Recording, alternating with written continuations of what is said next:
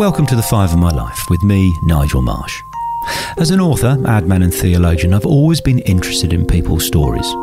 Not just those with a high profile, but people from all walks of life, regardless of fame.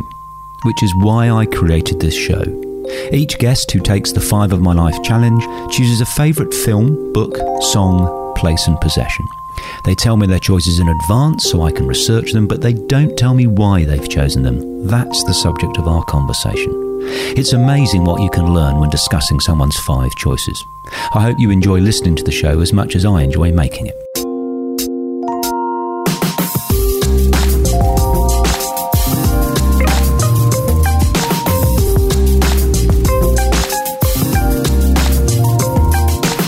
Naomi Mourra describes herself as Australia's only Lebanese, lesbian, ex Jehovah's Witness stand up comedian. As you would expect with a life experience as varied and unique as that, her response to the Five of My Life challenge was fascinating, deeply shocking, but ultimately uplifting. Hey, Naomi, welcome to Five of My Life. Oh, thanks for having me, Nigel. It's so exciting. I've always wanted to interview Australia's only Lebanese lesbian ex Jehovah Witness stand up comic. Is, is it true you're the only one? I have not yet been uh, taken to task for using that, so I am assuming yes. I, I, I, welcome another one to join me, I have to say. I mean, it's a lonely, lonely place. I've never met one with that full description before, but we have had on Five of My Life another ex Jehovah. Yes, I know. Uh, I had a listen. Deborah Frances White. Correct. Yes. I mean, I'm a huge fan of hers, and I got to meet her and uh, so I was very excited, as you can imagine. But it, to me, that's like the upper echelons of ex Jehovah's Witnesses uh, doing comedy and improv and everything she does. Just so much amazing podcast. So yeah, I'm a huge fan. And, and did you meet her because you were a comedian or because you were an ex Jehovah? I suppose it was more comedian. Um, that's that's what it was. I was um, exploring talking about it on stage. I had found that she had already done that, so that was great. So I listened to she she'd done a series for the BBC, a radio series, and I listened to that and I was like, oh my god, this is amazing. And then I was um, listening to the Guilty Feminist podcast, and she also does some corporate training. So I was kind of lucky enough to be in a position where I could be like, we need some diversity and inclusion training, and she she was able to come and do that in our uh, office. So that was amazing. And you fangirled her. I did. I was embarrassing, I have to say. I mean, yeah, um, it doesn't happen often. Now, Five My Life, we uh, always start with the film. Yes. And you have chosen Steven Spielberg's uh, 1985 film adaptation of Alice Walker's 1982 Pulitzer Prize winning The Colour Purple. Yes. Tell us about that. Oh God, I that movie for me was the first movie I cried in. So that's what made me pick it. Firstly, I think uh, the film itself is amazing. So it's definitely a good film. You you watched it, right? Of course. Yes. Yeah. And did you enjoy it? Uh, I've got quite conflicted views about it. Oh. So this is the five of your life, not the five oh, of my life. All right, all right. We can pick it up. well, because Spielberg, he, he did the sunny side of the book. 100%. I mean, the, I mean, I read the book as well. I mean, you honestly, yes. the, the, trouble you put me to, to, know, to the I'm books sorry. and the films that I've had to read and watch. But yeah. yes, but you're right. The book, I think, he, he, he skims over it quite a bit. I think we have to remember it was filmed in the 80s and I don't think they were ready. I think if he did it now, and he regretted it afterwards, I, I know he did talk about that, but so anyway, for me at that time, I was brought up in a very strict religious family.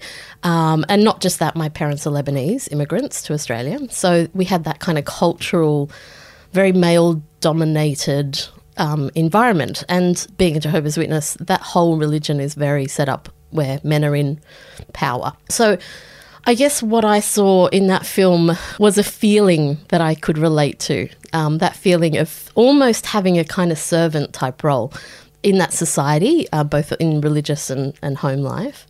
And you know, I love Whoopi Goldberg. I mean, she was, a, com- you know, that's kind of what drew me to the film, thinking it was going to be a kind of comedy. And what a, there are funny places in it, but um, the the reason I cried in it for the first time, so I was probably in my teens when I was watching it, so sort of maybe 13 or 14.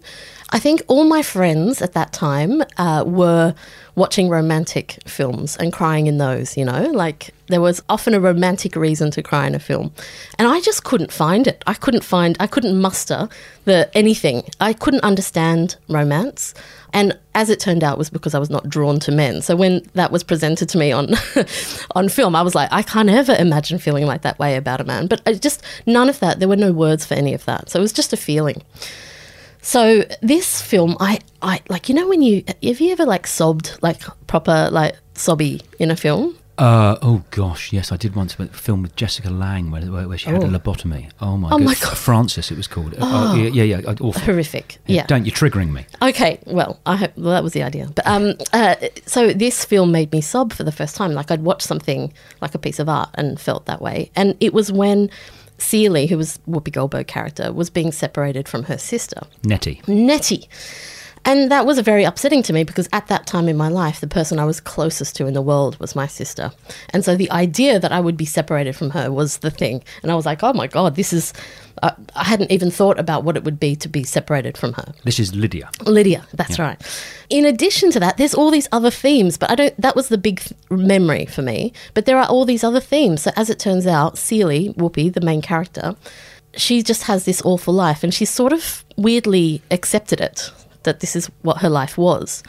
Um, and when I think of that sort of attitude, that's my mum. You know, Celia at one point says something like, "You sort of endure this life." Because then you go to heaven. Now, Jehovah's Witnesses don't believe in heaven. They believe some people will go to heaven, but other people will live forever on earth. Just So- just getting older, or, or No, like th- the, th- like the Simpsons, they stay the same age. yes, sort of. Actually, I had not thought of that. It is like a cartoon. But what they think is that the world's going to end in an Armageddon. So God will destroy all the people that are not Jehovah's Witnesses, and that the Jehovah's Witnesses that are left would clean up the earth and live forever on earth. Right. So that was what I had thought was going to happen at that time. And my mum lives in that state of like, I know this life is awful, but don't worry, because we've got this future life. And when you grow up in that mindset, just watching it on screen and watching what happens to Celie throughout that film in her life is that she suddenly goes, wait a minute, I'm praying to God, nothing's happening, nothing's helping, everything is kind of getting worse. And so over the course of the film, you see her losing her religion um, and sort of unbelieving uh, what she sort of started to believe. The book does it so much better than the film, and you probably know that, but the way it's described is kind of how I felt. So, that, yeah, that was the big thing. So, she was losing her religion. She also falls in love with a woman in the film, also very, very lightly touched on in the film, but the feeling was enough for me to kind of go, oh, you saw her spark up um, for the first time when she just was so empty. Like I could relate to that, but then I couldn't see a way out of that life. I couldn't see how how I could get out of the life that I was in and onto something that would spark me up. So the women in those in that film all have these different paths that they took. So how old were you when you when you saw the film? I think I was about 14, 13 or 14. So, so you were projecting. This is fascinating. Uh, your worry about being separated from Lydia, like Celie was for, from Nettie, but Mm. Yeah. but you weren't separated from her there. But but what's No. happened in your life subsequently? I mean, th- there is a sort of separation. So Correct, yeah. amazing. You were Yeah. sort of prescient. I suppose, but it's very much laid out for you. So at that time, my eldest brother had left the religion, had left home and left the religion, been kicked out by my dad. Now, he was no longer a Jehovah's Witnesses, and their teaching is that when someone leaves the religion, if they've been baptized, you have to shun them. And describe what shun means. You would avoid any contact, um, but if it was someone like family, you might just really, really limit it to necessary communication. But my dad is just such a extreme person. If my brother was to see my dad, so this is like what I got to see because he left home when I was about six. So I grew up seeing. So you how- lo- you lost your you lost is Yusuf I think. yeah, is it? yeah, yeah, yeah, Ah. exactly. Yeah, it was it was sad, but I don't think I realized how because when you're six, I don't know how much of a connection I had. That kind of came later, um, but it yeah, it is sad. It's sad to have like I witnessed it. You know, my dad had this conversation with me afterwards to say, "Look, he's no longer my son, but he's No. you know." So you're like, "What the hell?" That's a weird conversation to have uh, with your yeah, like when you're that young. But I do remember it. So yeah, I could foresee what was going to happen if I was going to leave you know, I knew that would mean that separation. So it was very laid out. And is, is it true that there's, I shouldn't laugh, but it is, it's so shocking that, that, that maybe that's my awkward response to it, that When you finally left, your dad didn't talk to you for 20 years. Yeah, yeah, yeah. Wow. I know. you- in, in some ways, you've got to admire the commitment. He's well, sticking still, with it. he's, sti- he's still sticking with it. He's, I mean, it was much, much longer for my eldest brother. So Oh, obviously he sort of dear. came in and out. But yeah, he is, uh, he's a very determined man. I mean, the best story to tell you to explain my father is that at the age of, I think he was 31, he felt his teeth were giving him headaches. So he was having trouble with his teeth. And so he went to the dentist. This is in Australia in the, I think it was the 60s. And he said, just take them out. all, all of them. All of them. Nice. So in two sittings, I think he had half of his teeth, top and bottom, taken out, and then went back and had the other half taken out. And I think this is the key thing. He doesn't wear dentures. He hadn't worn. He tried dentures for like a year. He found them irritating.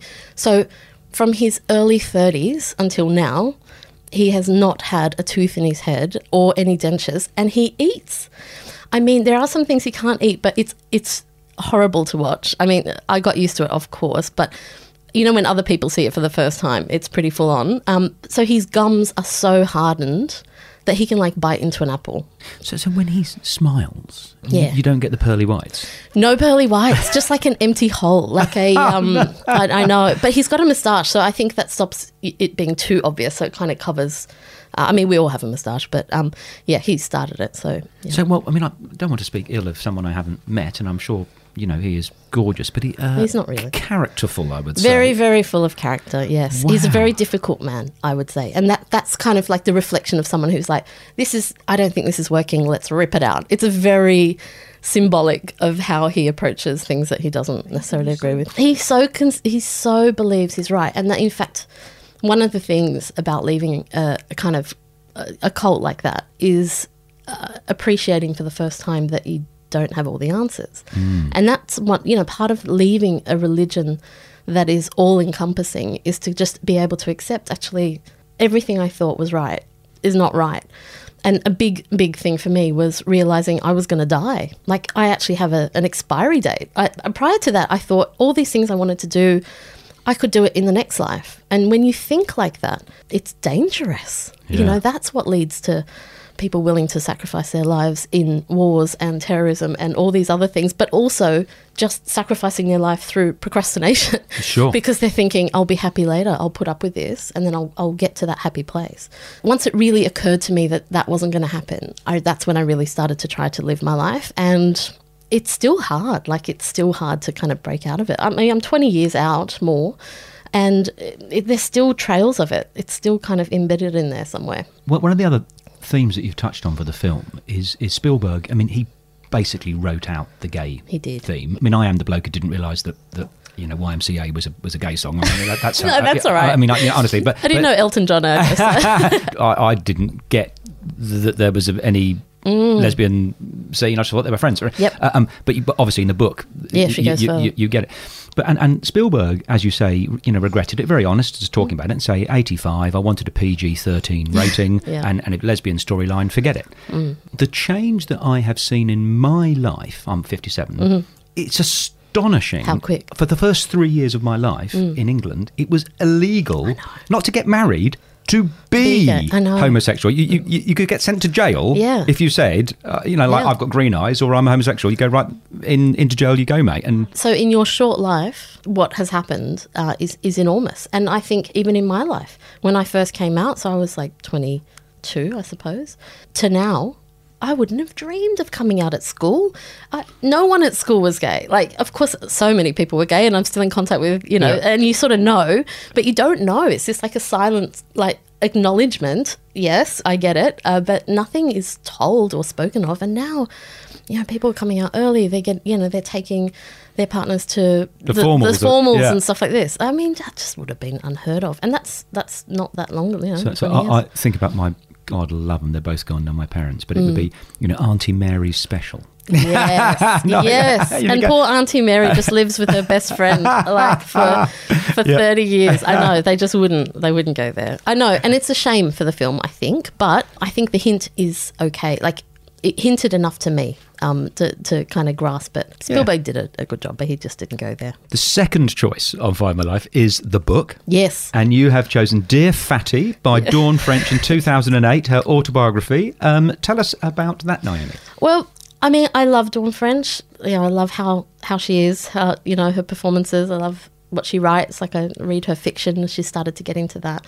So that's what drew me to the book in the first place. But at that particular period, I I went and moved to your home country. So in an effort to find myself, I did the Nettie thing from the color purple and I just left. So I left when I was 21 and I went to England. I was lucky enough to have two brothers that had already left at that stage. They were living in London and they were like, why don't you come and work it out here? And so that really saved my life, I think. So I I went to London and then I got into reading autobiographies at that point, but I started to read back to back comedians' autobiographies.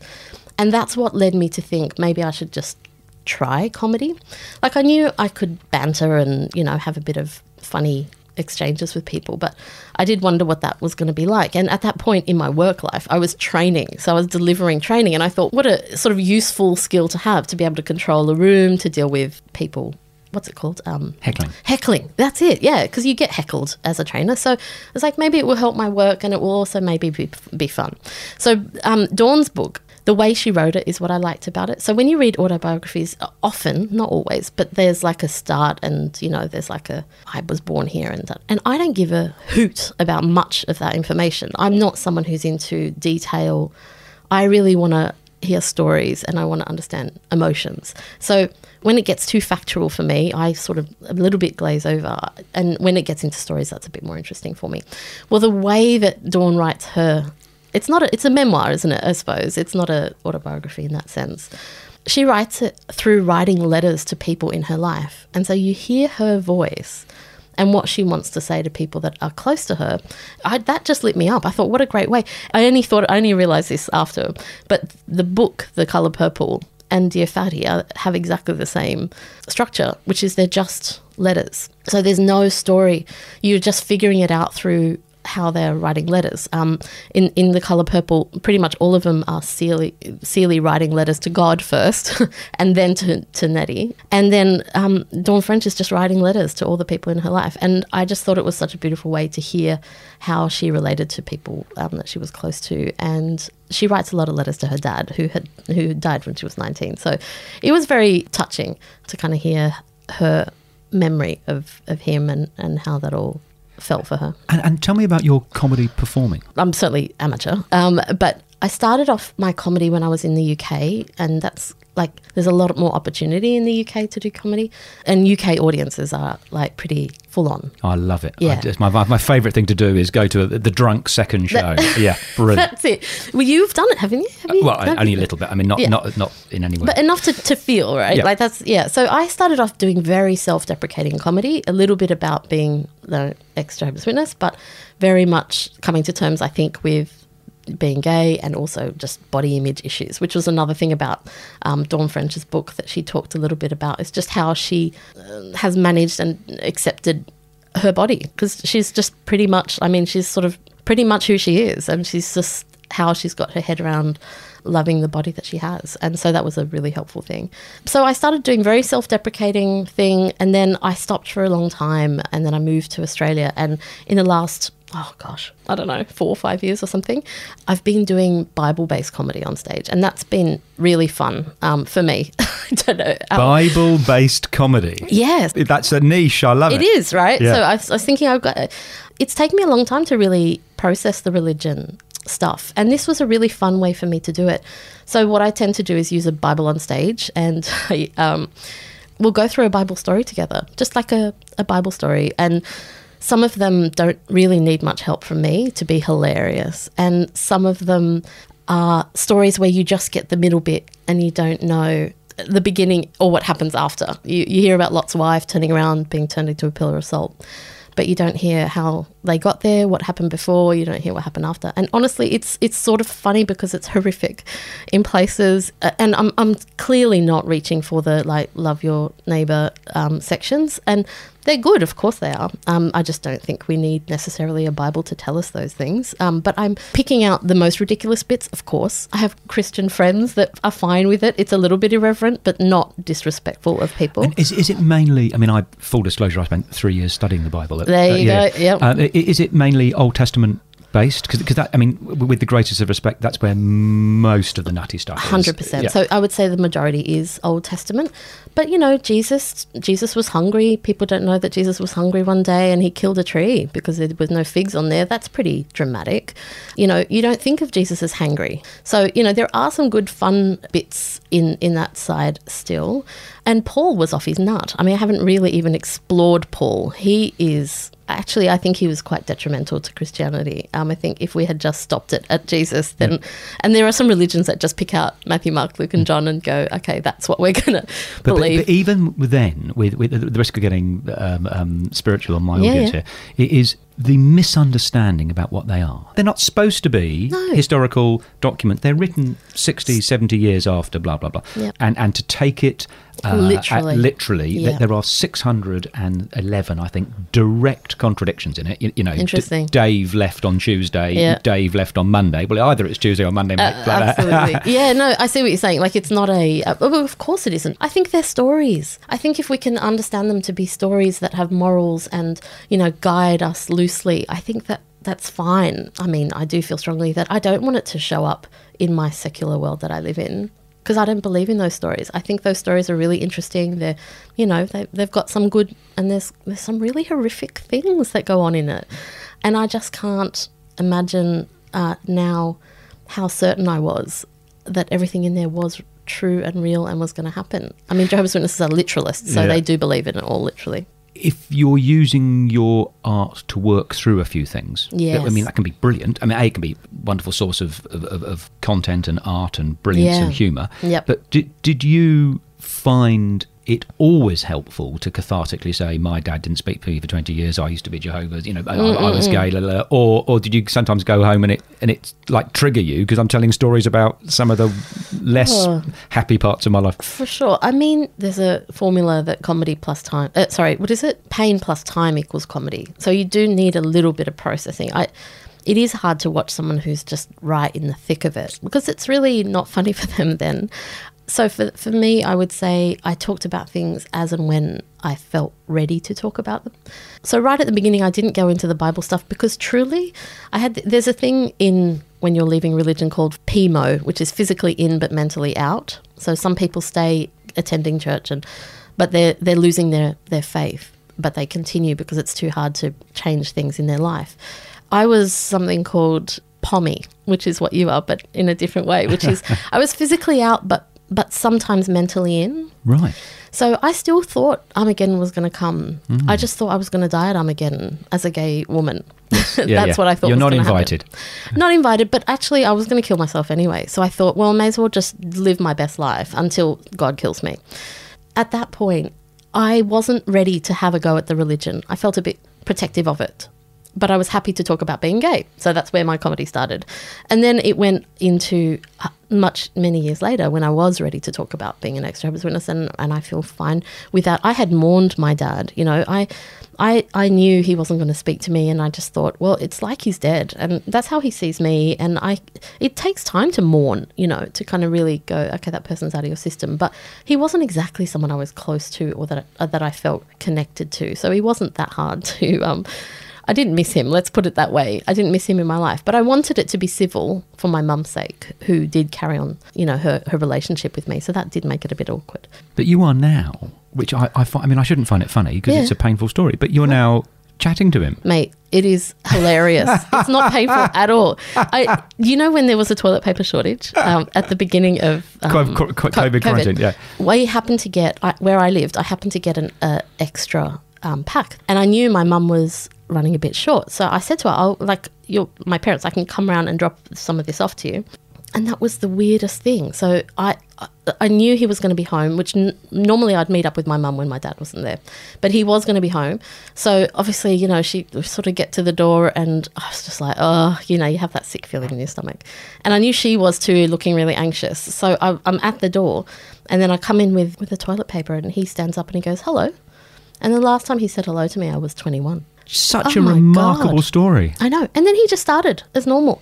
I mean, I will tell you the first line he said to me. It is, I found it hilarious. And I'm not just saying that. It, actually is very funny.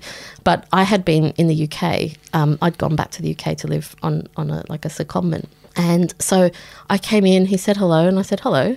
And the first thing he said to me while he was stood up, he said, um, I guess you didn't do much exercise while you were in the UK. you know, when you're like, mate, I'm not catching up with my personal trainer after seeing them after six weeks holiday. Like, this is like, these are the first words you want to say. Okay, mate, okay. You don't speak to me for 20 years and you go, And that's you've it. put on weight. You're body shaming me Yeah. in your first. Yeah, okay, fine, that's fine. Uh, no, it, it really was funny. I laughed out loud, and it sort of, I, I guess, it did break the ice in a way.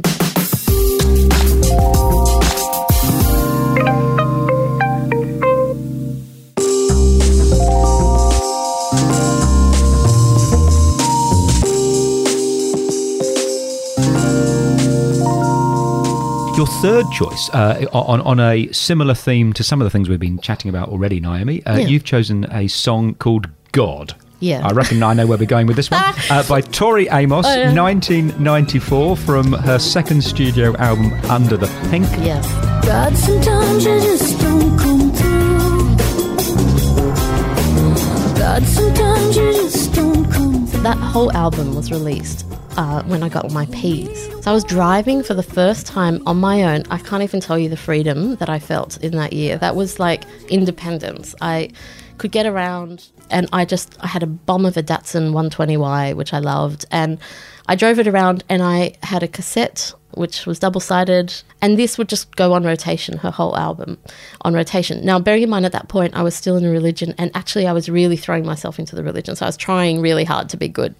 And then I would just sing along. You know when you sing along to songs like you know the lyrics but you, you don't really know what you're saying? I heard myself singing the lyrics of that song and the lyrics of that song are just completely eye-opening to me that that she had positioned God as a bit of a useless God, sometimes you just don't come through. Exactly. Just a bit of a useless deity. And I had not I couldn't muster the bravery to think of it uh, to think of it like that. And then and then she says more, like she she kind of pushes it further like maybe you need someone to like a woman to look after you, but then then I saw him as a a naughty child.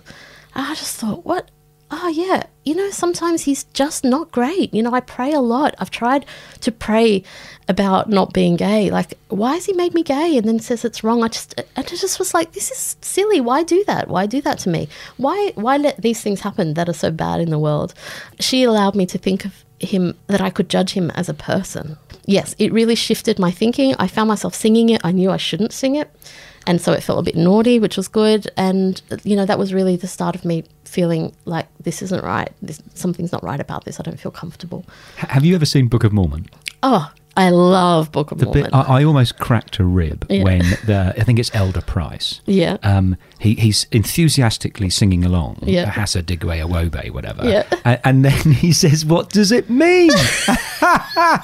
and they say something like, "I, I don't know." Don't worry about it. I- and he goes, "But I've sung that twenty times." It's so true though. The things that we accept, you know, we would just we would just accept it and not question it. This this relates to I know your book that you've written about that kind of work life balance thing, but I've worked in uh, corporates for many years and I was in HR, right? It's the perfect place to put an ex cult member. It is.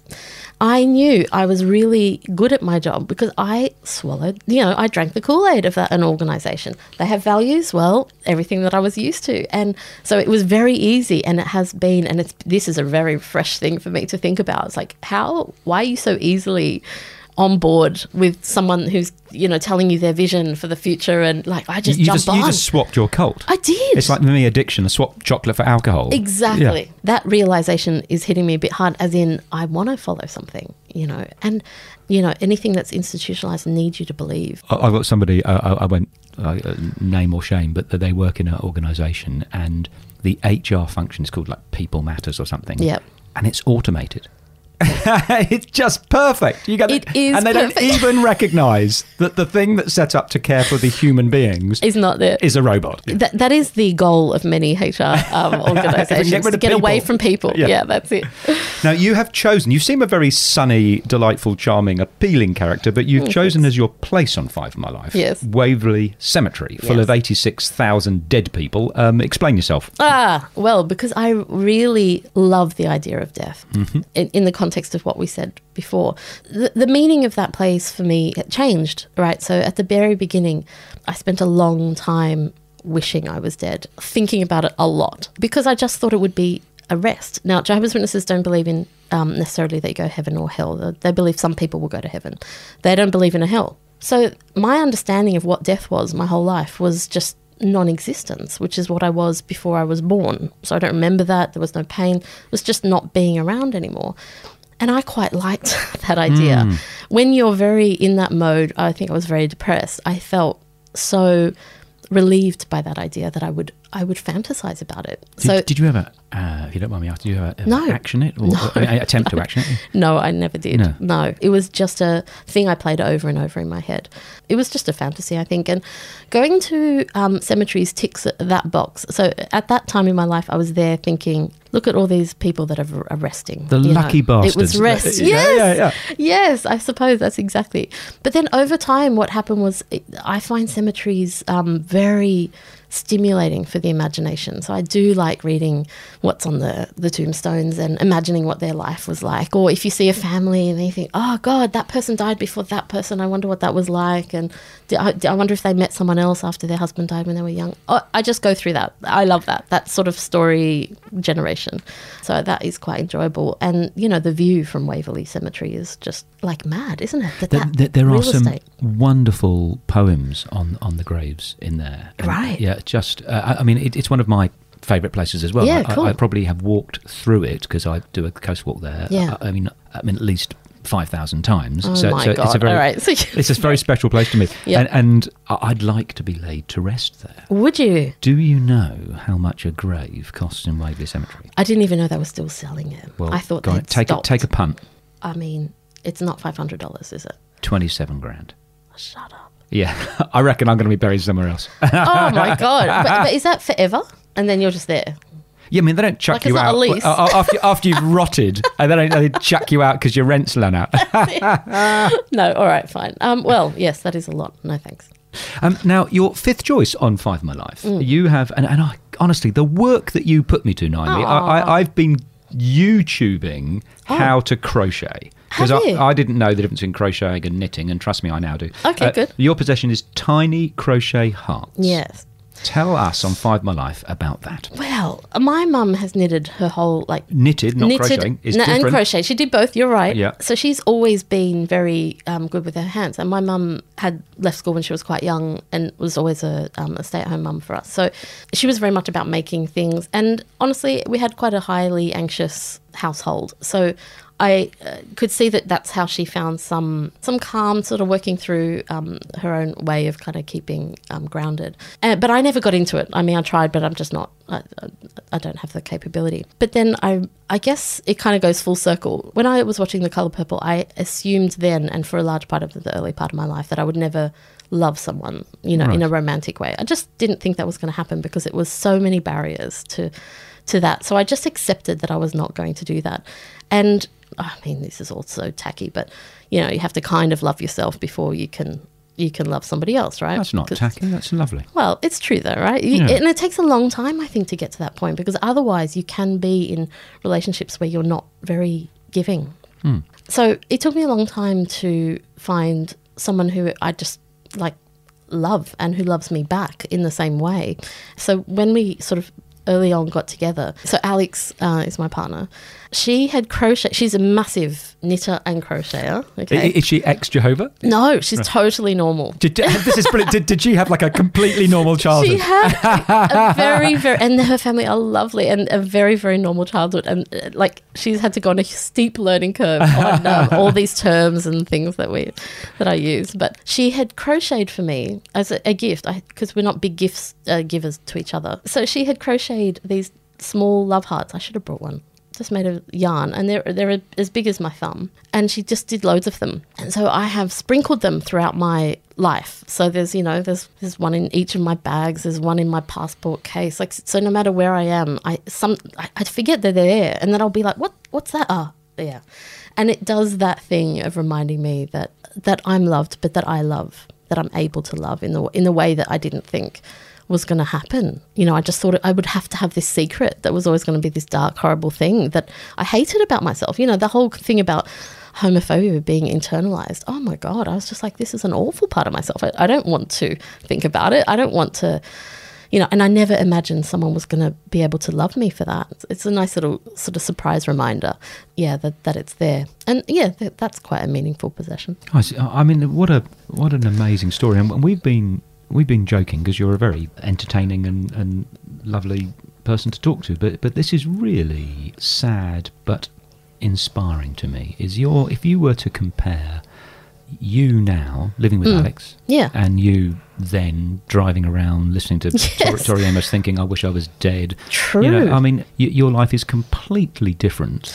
Do, I mean, it's just wonderful. It's full of love and joy, and, and you work for the cerebral palsy people. You Yeah. run, you run a cafe. You do stand-up comedy. You're Yeah. you're living a full, vibrant life. You're not Totally. scared. You, you're No. honouring your own brain. Tell me about. Is, is Lydia still in? Lydia's still in, yes. Right. So has she, has she got all her teeth? she, she has. Okay. No, Is- they're, is they're mum still in? in. Mum's still in. Dad's still in. I mean, you presumably don't do family Christmases together with the whole. Well, they don't celebrate Christmas. That's a whole nother. Oh. They don't celebrate Christmas. I celebrated my first birthday when I was 22 when I left. wow. Yeah, so that it's a religion thing where they just don't celebrate what they consider to be pagan celebrations. It- It's still a bit of a schism, but you are still t- chatting to your dad about putting Well- on weight and toilet paper. That's right, I know. Um, yes, I, so at the moment, because I live in Sydney, Yusuf lives in New Zealand, and Ben lives in London, so I'm the nearest to them. Uh, Lydia lives in Newcastle, so it means uh, I probably have the most to do with my parents. Um, but ideally, they would have me return to the religion, so that's always a hope for them. My sister, I think we, as a sibling unit, we would only really deal with each other if something comes up. If someone's visiting, they might, you know, we might make contact, but it's very minimal um, contact. But I'm super close to my bro- my two brothers, so the three of us are, you know, I would say they were my closest family rather than the whole family unit. and, and the family members that are still in, do you graduate away from door knocking, or is that just a part of me? Never. And, and in your door knocking career, Mm. did anyone ever say, "Oh, that's a good idea. Oh, I've never thought of it like that. Can I sign up?" I mean, Oh, to me, Well, no, yeah. I never converted no, anyone. I mean, but because, because to normally you others, just get doors slammed in your face, don't you? So, so you used to do ninety hours. Mm. Uh, uh, and so you were useless. I was so bad. Isn't that so bad? Could someone stop I know, I know. sending Naomi? No one picked up on it, but I, I, that that's a reflection of uh, a lot of things I, I spend a lot of time doing. It doesn't Thank God you were better. paid on commission. they haven't saved one soul. I, I, I've adored this conversation. Aw, You're an you. absolute Thank you for having legend. me. It's There- there- well, it's not over yet. Ah. There is a surprise question. Oh. So, have you put on weight recently? No, joking. Yeah, the answer was yes, but you could ask my dad; he'll tell you. Yeah, Um, is who would you like to hear on Five of My Life next? you've picked a couple already that I Ah, would have put um, forward. So I would have said Deborah Frances White, Okay. but I was going to say Magda Szubanski? Szubanski. I would love to hear her. Well, I read her book recently, and I don't know. I've got a a soft spot for people that I feel I have stuff in common with. So. Th- th- th- th- There's potentially a bit of a female lesbian comedian theme here with your Deborah Frances So- White. well, she's not a lesbian, but uh, Oh, sorry, yeah, everything else. Yeah, Yeah. I know, I know. Well, that's the people that I, I can kind of connect with. Well, well, we will give her a bell. Hmm. But, but Naomi, uh, where can people see you, by the way? So I did do a story for Queer Stories. That was um, good fun. I'm doing a little bit more storytelling, I guess now. Uh, I, I don't know if it feels more appropriate as I get older. I don't know. So doing comedy a bit more, I'd, I'd like to think. But I, I'm going to try my hand at writing. I might have to talk to you about that a little bit Well, after this. Uh, it would be a pleasure. Naomi, thank you so much for sharing your choices on Five of My Life. Thank you so much for having me. Thank you for listening to The Five of My Life, presented by me, Nigel Marsh. Our producer is Mandy Coolan. Theme music is thanks to Darcy Thompson and Matt Nicholish. If you've enjoyed today's episode, please share with a friend. And if there's someone you'd like to hear take the challenge, please message us on the Five of My Life Instagram page. I love hearing from you and appreciate all your suggestions.